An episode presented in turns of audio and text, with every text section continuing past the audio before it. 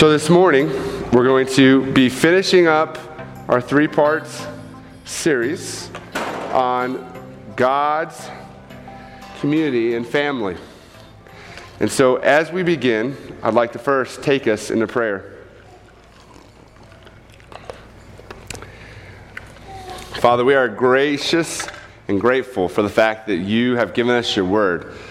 And God, I pray that we'd be the people of the Word, that, that as a church, we would be known for people who meditate on your Word, that we would be like a tree firmly planted in streams of living water, that we would grow deep in those waters of your Word. So, Father, I pray that as the Word is proclaimed, that it would be your words that are lasting and eternal, that mine would fade away. We thank you for what you're doing in this church and in our families. And it is in your Son's name we pray. Amen. So this morning, we're going to have our culmination of the two topics that we covered the last two Sundays. And really, as we said kind of at the beginning, this came out of a desire from the elders to clarify our stance on children, not only in church, but in particular during the worship service on Sunday. And so hopefully today, um, this is a message that will help you answer this scenario, okay? So, a young couple with a small gaggle of children come to you and they say, What is your church's view on children? And how does Sunday work at your church? Hopefully, these are questions you can answer articulately, not only from your personal view, but also for the church. So, if it's something that maybe we haven't necessarily addressed the church, it's a good time to do so and certainly a good time to remind ourselves of our view of coming together as a family in Christ. And so it's important to be thinking through those things because God willing, our church is going to continue to grow, and God willing, we will have more resources available. And so the question becomes the way that we do church currently, is it a temporary thing or is it a permanent view of children when we're gathered on Sundays. So, when you think of how we do church now, do you think this should be a permanent view or a temporary event the way we're doing things? We're going to argue as the elders that we think the way we're doing it is more permanent than it is temporary. So there might be fixes or small changes, so to speak, but there will be no radical over changes going forward, even if we were to grow 10 times the size today uh, in our congregation. And so we want to look at that today and address some of those pragmatic events. But we first just want to do a mini review of where we've been. So if you'll recall, when we talked about the Bible and its view of children and families, we were able to see that Christ commanded the triune God from the very beginning to be, mul- to be fruitful and multiply from one flesh. Men and women were to leave their mother and father to make their own family units and in doing so to be multiple, multiply and be fruitful within that unit. As they were being fruitful, they were to raise up the children of faith. They were called to daily remind their children of what it is to be faithful in Christ when they are to wake up when they are to walk about, when they're to sit with their children, or to, to lay down with their children. The Bible commands parents to be mindful of their duties and responsibilities to teach the children the faith that has been passed on to them.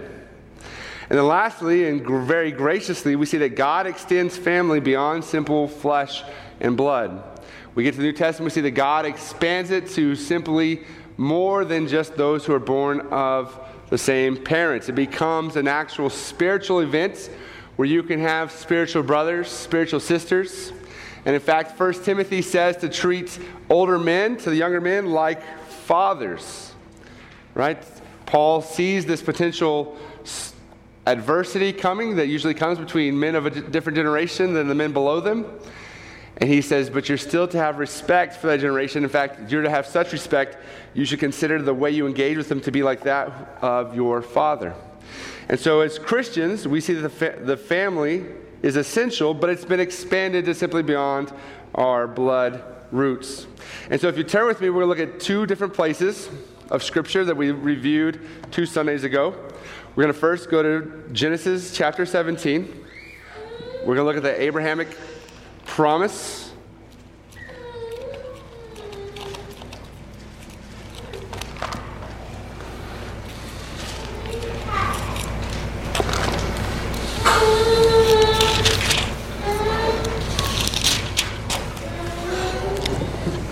We'll read verses 1 through 11, and then we will discuss them.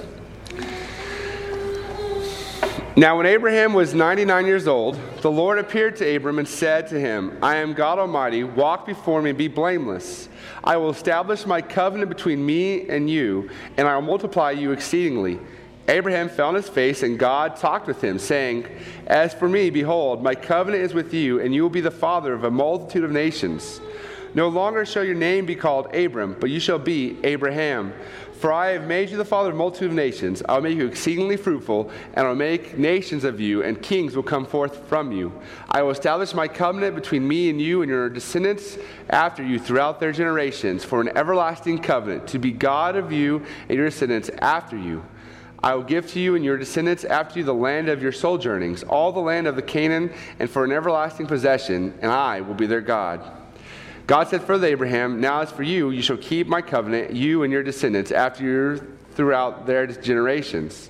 This is my covenant which you shall keep between me and you and your descendants after you. Every male among you shall be circumcised.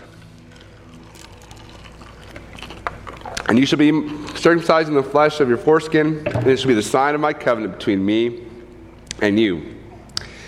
And so here we have the covenant laid out, right? And we certainly see a temporary now but not yet aspect to it, right? Canaan is a real place. We know that's where Israel set up its kingdom, that's where God laid out his people.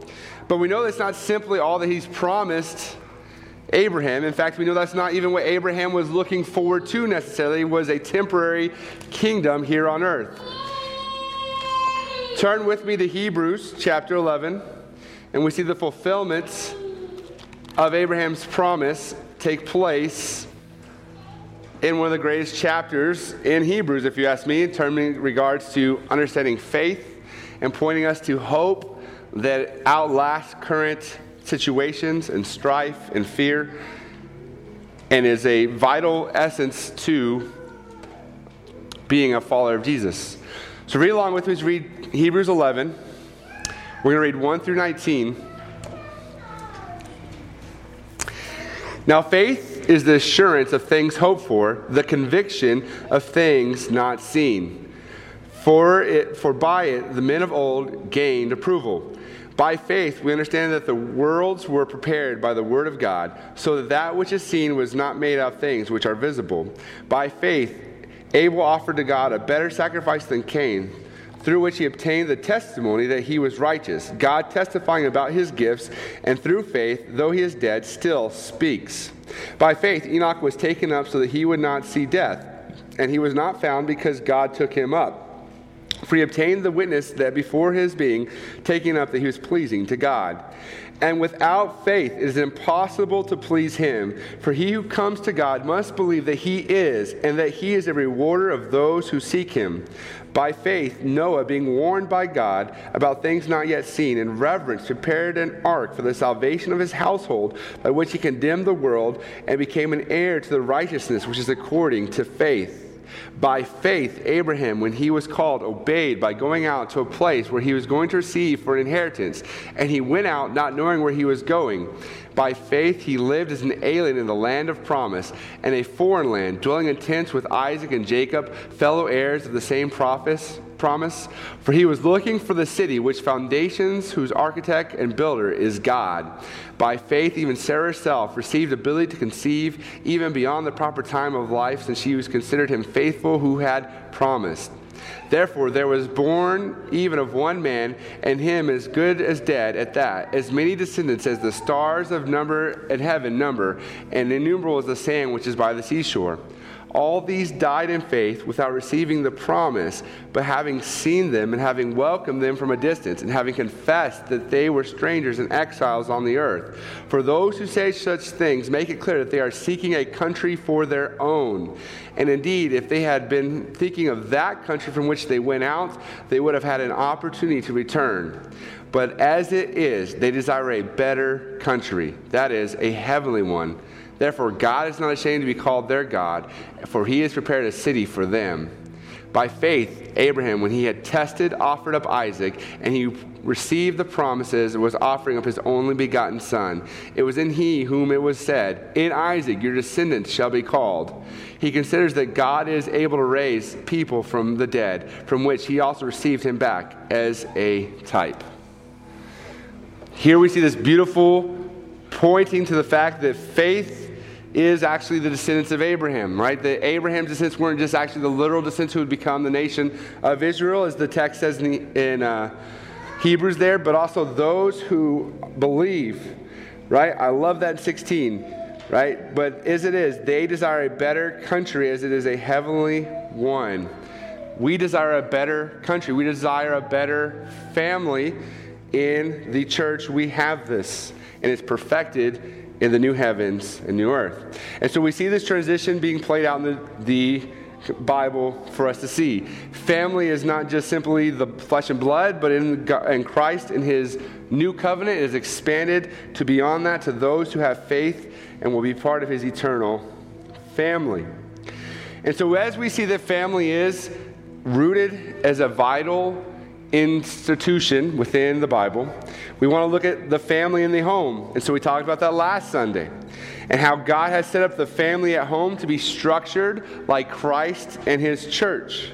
The father is to wash his wife in the word, and the mother is to be a worker at home. And so often I think when we hear that, we think of 1950s housewives, right? who's got the turkey in the oven and she's ready to put slippers on her husband when he comes home. That's not actually working at home, right? It's being diligent in raising your children, which is very challenging. That's a tireless work. Okay? I will fully admit that as a husband, I get probably more time off from being dad than my wife gets time off from being mom. She's usually more on the clock than I am, right? But the Bible calls us to be good stewards of our time with our children. And as fathers, we're to lead our wives, we're to engage our wives in theology, we're to teach them the Word of God, we're to make sure that they understand what they're learning. We see multiple places, and we didn't even cover this last week, but we have certainly seen, right, in the sense of Corinthians, where um, it says, if the wives have any questions, and in Timothy, to ask their husbands at home. In other words, there's this notion that the family is central to theology. And so we don't simply just say that's Colin's job, that's the elders' jobs, they've got all the theology, we don't have to worry about that. Right? That's not how the Bible talks about the family in terms of theology, in terms of raising up children. It puts the pressure back and the onus on mom and dad. And so we see that there's this notion of that, that the church supplements the father and mother. Okay? And so as a church, we want to have that same vision for the families in our lives? Do we supplement those who have kids? Do we encourage those people? And so we talked just a little about also this idea of leaving your father and mother, right? We want to, as a church, continually encourage people to get married, to not delay marriage. There's a fascinating stat I, as I was researching and looking things up. Between the ages of 16 and 29, the number of women getting married is larger than the number of men getting married. From the ages 30 onward, however, the number of men getting married is greater than the number of women. As a church, we must not buy into the secularism of our society. Right? Our society thinks it's empowered women by saying delay marriage, delay having a family, but it actually turns out it's only making them victims in the sense of older men are uh, marrying younger women and older women are staying single longer than they would like to. So, as a church, we want to remind people that marriage is a foundation which you start your life, it is not a capstone. And so, it's something to be thinking through as we move forward to church that we want to encourage marriage and we want to encourage marriage to be sacrificial in their lives to one another and having children. And so, certainly, we want to, as a church, and we talked about this last Sunday, but just to note on again, we want to be a church that laments and prays with people who have not yet had children or who cannot have children or looking to seek children a different way. We want to pray with them, we want to lament with them, which is biblical, and be there for them. So, we talked about those foundations, that marriage is foundation to having children. And then we talked about simply those key theologies, right? Teaching children the key theology of who God is, the seriousness of sin. They must be born, again. Living lives as a church and as families of prayer, of having worship. And then, it, and also, what we're going to cover certainly today, this idea of having corporate participation as a family. And so the whole Bible builds up to this idea that the family is vital. The family is where we invest, not only simply in our kids, but invest in one another. It's always a hypocritical and often convicting thought in my mind that we, meaning I and you guys, that we often don't spend much time outside together on corporate Sundays because my children need to be invested in by you, and I need to invest in your lives, right? We talked about that with older men and, and uh, younger women and older w- wives, that there is a direct correlation between successful marriages and investment from the church. And so, as we look today at the family in the church, we want to start thinking about what that looks like on a Sunday. So, this Sunday, we have children in the, in the congregation with us, what is our view towards them? And so I'm going to start by asking, uh, as we get into this, a simple trivia question. We don't know exactly, but roughly, what age did Jesus start his ministry? Right, somewhere around 30, 33. We're not sure exactly the timeline, okay? But let's just, for the sake of uh, the sermon, say it was 30. Question Is 30 a long time to be alive? If you're God in the flesh, right? So, just to clarify, we don't think Jesus came into the God consciousness at 30, right? He was God fully from inception on, right? And is fully human currently. So, my point being is, could Jesus been doing a lot of good for those 30 plus years with his miraculous ability as God to heal people? Were there not sick people in his village when he was growing up, learning to be a carpenter from Joseph? Right? Were there not people probably who he saw on a daily basis who were blind or lame or poor or suffering that he could have simply healed miraculously? He could have, right? And so we want to first say, you know, God's, God's timing is not our timing. But I put that in emphasis to draw us to the fact that here's Jesus. He's going to do public ministry now at 30. And again, approximately how many years did you do public ministry? Three years, right? Not very long, okay? Um, there, when we read the Bible, how many people did Jesus heal? Numerous amounts, right? In fact, there's a, ver- uh, there's a verse that says, you know, there's so many other stories that we don't even have time actually to tell. So we know that Jesus was constantly healing people.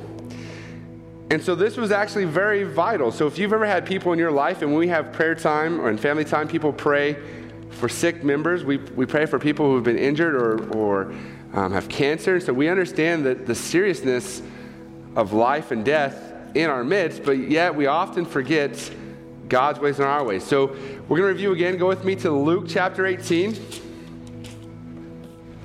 I'm going to read 15 through 17.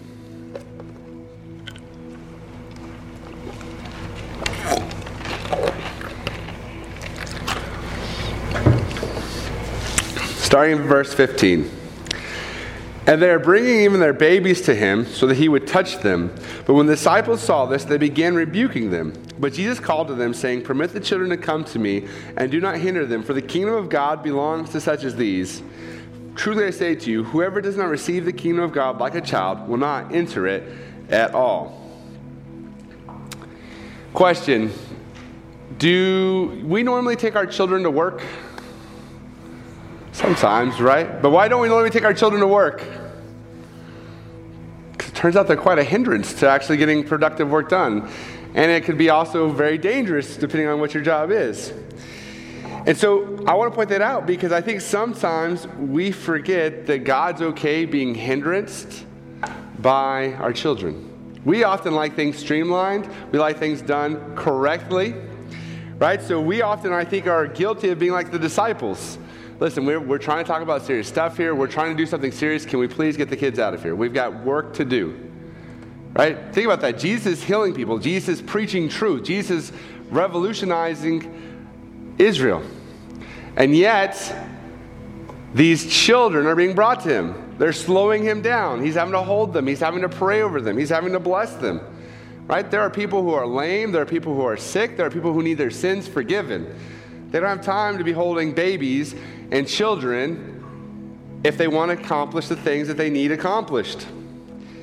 That's why I think we have to remind ourselves that we can become quickly like the disciples here in this sense when it comes to church. We can say, listen, we have to talk about serious issues. The weightiness of God's glory is serious. We want to address that. So we need to make sure we have no distractions in front of us as we come together. Be careful, right? You might end up like the Pharisees where Jesus, or the disciples where Jesus has to rebuke you. Like, hey, let the children come to me. Permit them and do not hinder them. And so, as a church, we have to be okay with letting the children come to Jesus. We all have different stories, going to different churches where that was done well and where it was done poorly. But in our church, we need to see children as a value of their parents and a value to Jesus himself. And in fact, if you're covenantal, and if you believe that children are vital to our church, they're valued members of the actual body of Christ. So, thinking about our children, it creates an unspoken expectation that we want them to join in with us in the service. And so, one of the things that we need to do as adults, not just parents, as adults, as this church, is we want to give an example of what it is like to worship God in their midst. Children don't automatically learn how to worship God, they do by examining and imitation of those around them. And so, certainly, I've been guilty of this, and I know certainly you have too as well. But there'll be some times where my wife will say, hey, you know, you uh, spent the whole service on your phone and uh, the kids are watching the whole time, right? When we're gathered together, are you being an example to A, those around you, but B, the children in our midst of what it is to actually worship God as a body? Right? Or are we simply coming together as individuals and we're teaching them an individualistic mindset of worship? So children need to see that value of the body worshiping in front of them. It helps to authenticate the actions at home of the parents. And if they come from a home where this isn't being demonstrated well or at all, your potential actions have value for them in regards to that. And we see also there's something else going on with having children worship. We get to teach them the value of the seriousness of theology, the seriousness of the body, of communion, of preaching. And so, certainly, we want our children to learn how important it is to have the word spoken over them, to take communion when they are in the body. And so, we see this being done by having them in the service, right? So, just like we expect our children to practice sports to learn how to do it, or music, or whatever it is maybe that we expect of them, we should remind ourselves that we expect them to practice being actually part of the body of Christ as they grow up. And it also gives the underlying assumption that as they become adults, this is the way life is, this is who they grow up to be. They become children who become adults who are of the faith, Lord willing. And again, it reminds us to focus on other things than ourselves. It's very hard, I think, in America to come to worship and constantly be thinking about others and not your individual needs of what you get out of the service. It's important that we do that as a church. Because I hate to tell you, but there's going to be noisy church Sundays if we want to have children part of our, our church and part of the body. There's going to be Sundays where you may not actually be able to focus because there's children present. And that's okay. You have to work through that. Not every Sunday can it be about what you get out of the message. It actually has to be about what we as a church get out of it together as the body gathered here. That's one of the main reasons we come together is actually the fellowship in song, in the word, in communion together. We don't simply do it as individuals who just happen to be here at the same time on a random Sunday. We intentionally come together as the body. And so, as the church, as we think about these things, that we intentionally want to have our children in our midst, we want to invite them to be part of it. We then have to think about how we can support family worship at every level. So, we certainly do believe in nursery. So, this is on the anti nursery message if you're wondering if I was going to bring up nursery. Um, we do think nursery is vital for young parents, right? When they've got young babies, they can't actually start to emulate their parents who can't understand they have to sit there and pay attention or be quiet, right? So we want to offer that to our young parents, and it's a good and necessary thing. So we encourage you at this church to use the nursery if you so feel, but also we don't think it's a mandatory thing that you must use the nursery. So we never want to tell a new parent they must put their child in the nursery so you can focus on the message and hear the preacher preach. We want to make sure that we encourage them in their bringing up of their child in this community. And so, as we think about those things, we want to ask ourselves, well, what then does the future look like for our church? So, if theoretically we just start growing, let's say, 50 people every year, okay? Before long, we're going to be a much larger church. So, what would the future look like with that many people and those kind of resources? Well, your elders certainly believe that we would want to have Sunday school options for young children and children different ages. We certainly would like to have Wednesday events and youth group and those kind of things. But we don't want we don't want it to be a separation from the body. And we have to be careful as a church that we don't go down that direction. It is very appealing to teach parents hey, we will watch your children, we will teach your children. You get to have a break, you get time off, you can relax, we've got it. That's very appealing, and that draws people in. And so, certainly, as church members, there are times when it is helpful to help out those who might be needing a break, to give them a break. But we never want to make church a place where we say, this is a break from your responsibilities of living the gospel out with your children. We want to encourage parents to do that. So, as long as this elder body is together, we certainly will never want to separate the children from the body of believers. And so here's some a couple of things that we want to always continually offer as we move forward. Nursery, child's church, eventually we'd like to potentially have that be part of the actual service. So not a separation, but a mini lesson for the children to come forward. One of the things that we do that I greatly appreciate at this church is we actively involve children in worship. And so we have them collect the cups. If you have children or if you have money and you have a good relationship with them, Teach them to put the money in the offering plate. Help them to understand that they are part of the worship process. They're not simply pushed to the side because they're kids, but they are in the presence of the living God as his bride gathers to worship together. We have note taking um, options. We have some several things we've printed off for young children to learn to take notes.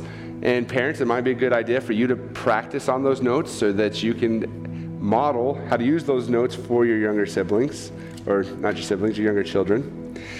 And then we want to call the worship in their young lives. We want them to understand the value of worshiping together. That's one of the reasons I come to church is because you are all here. I don't just simply come to worship with my family, I come to worship with my family. You are an integral part to how my children understand God's glory and grace in your lives as it reflects into their lives. And so it's important that we do that as a church, that we understand we have the wonderful, beautiful relationship with one another to reflect into the lives of those children's God's gospel.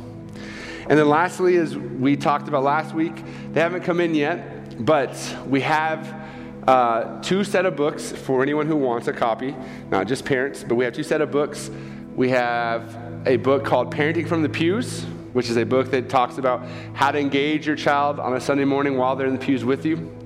And then number two, we have another book that we talked about last week called um, Raising Children in Gospel Cove- or Covenant Homes. It's just some practical things for parents to think about engaging their child with at home in relation to the gospel. And I think it's important for us to have this understood because one of the things that we want to do is we want older generations who aren't part of our church who come in to understand that we're big on family cohesion here. And we want younger people to come in when they have their children to understand that we're big on family cohesion here. It's just not simply that your family happens to worship here and mine happens to worship here. It's that we value our children, we value one another, and we actually believe we are in family together during the worship service on a Sunday morning. So we want to embrace children, we want to affirm children, and we want to raise children together as a body of Christ.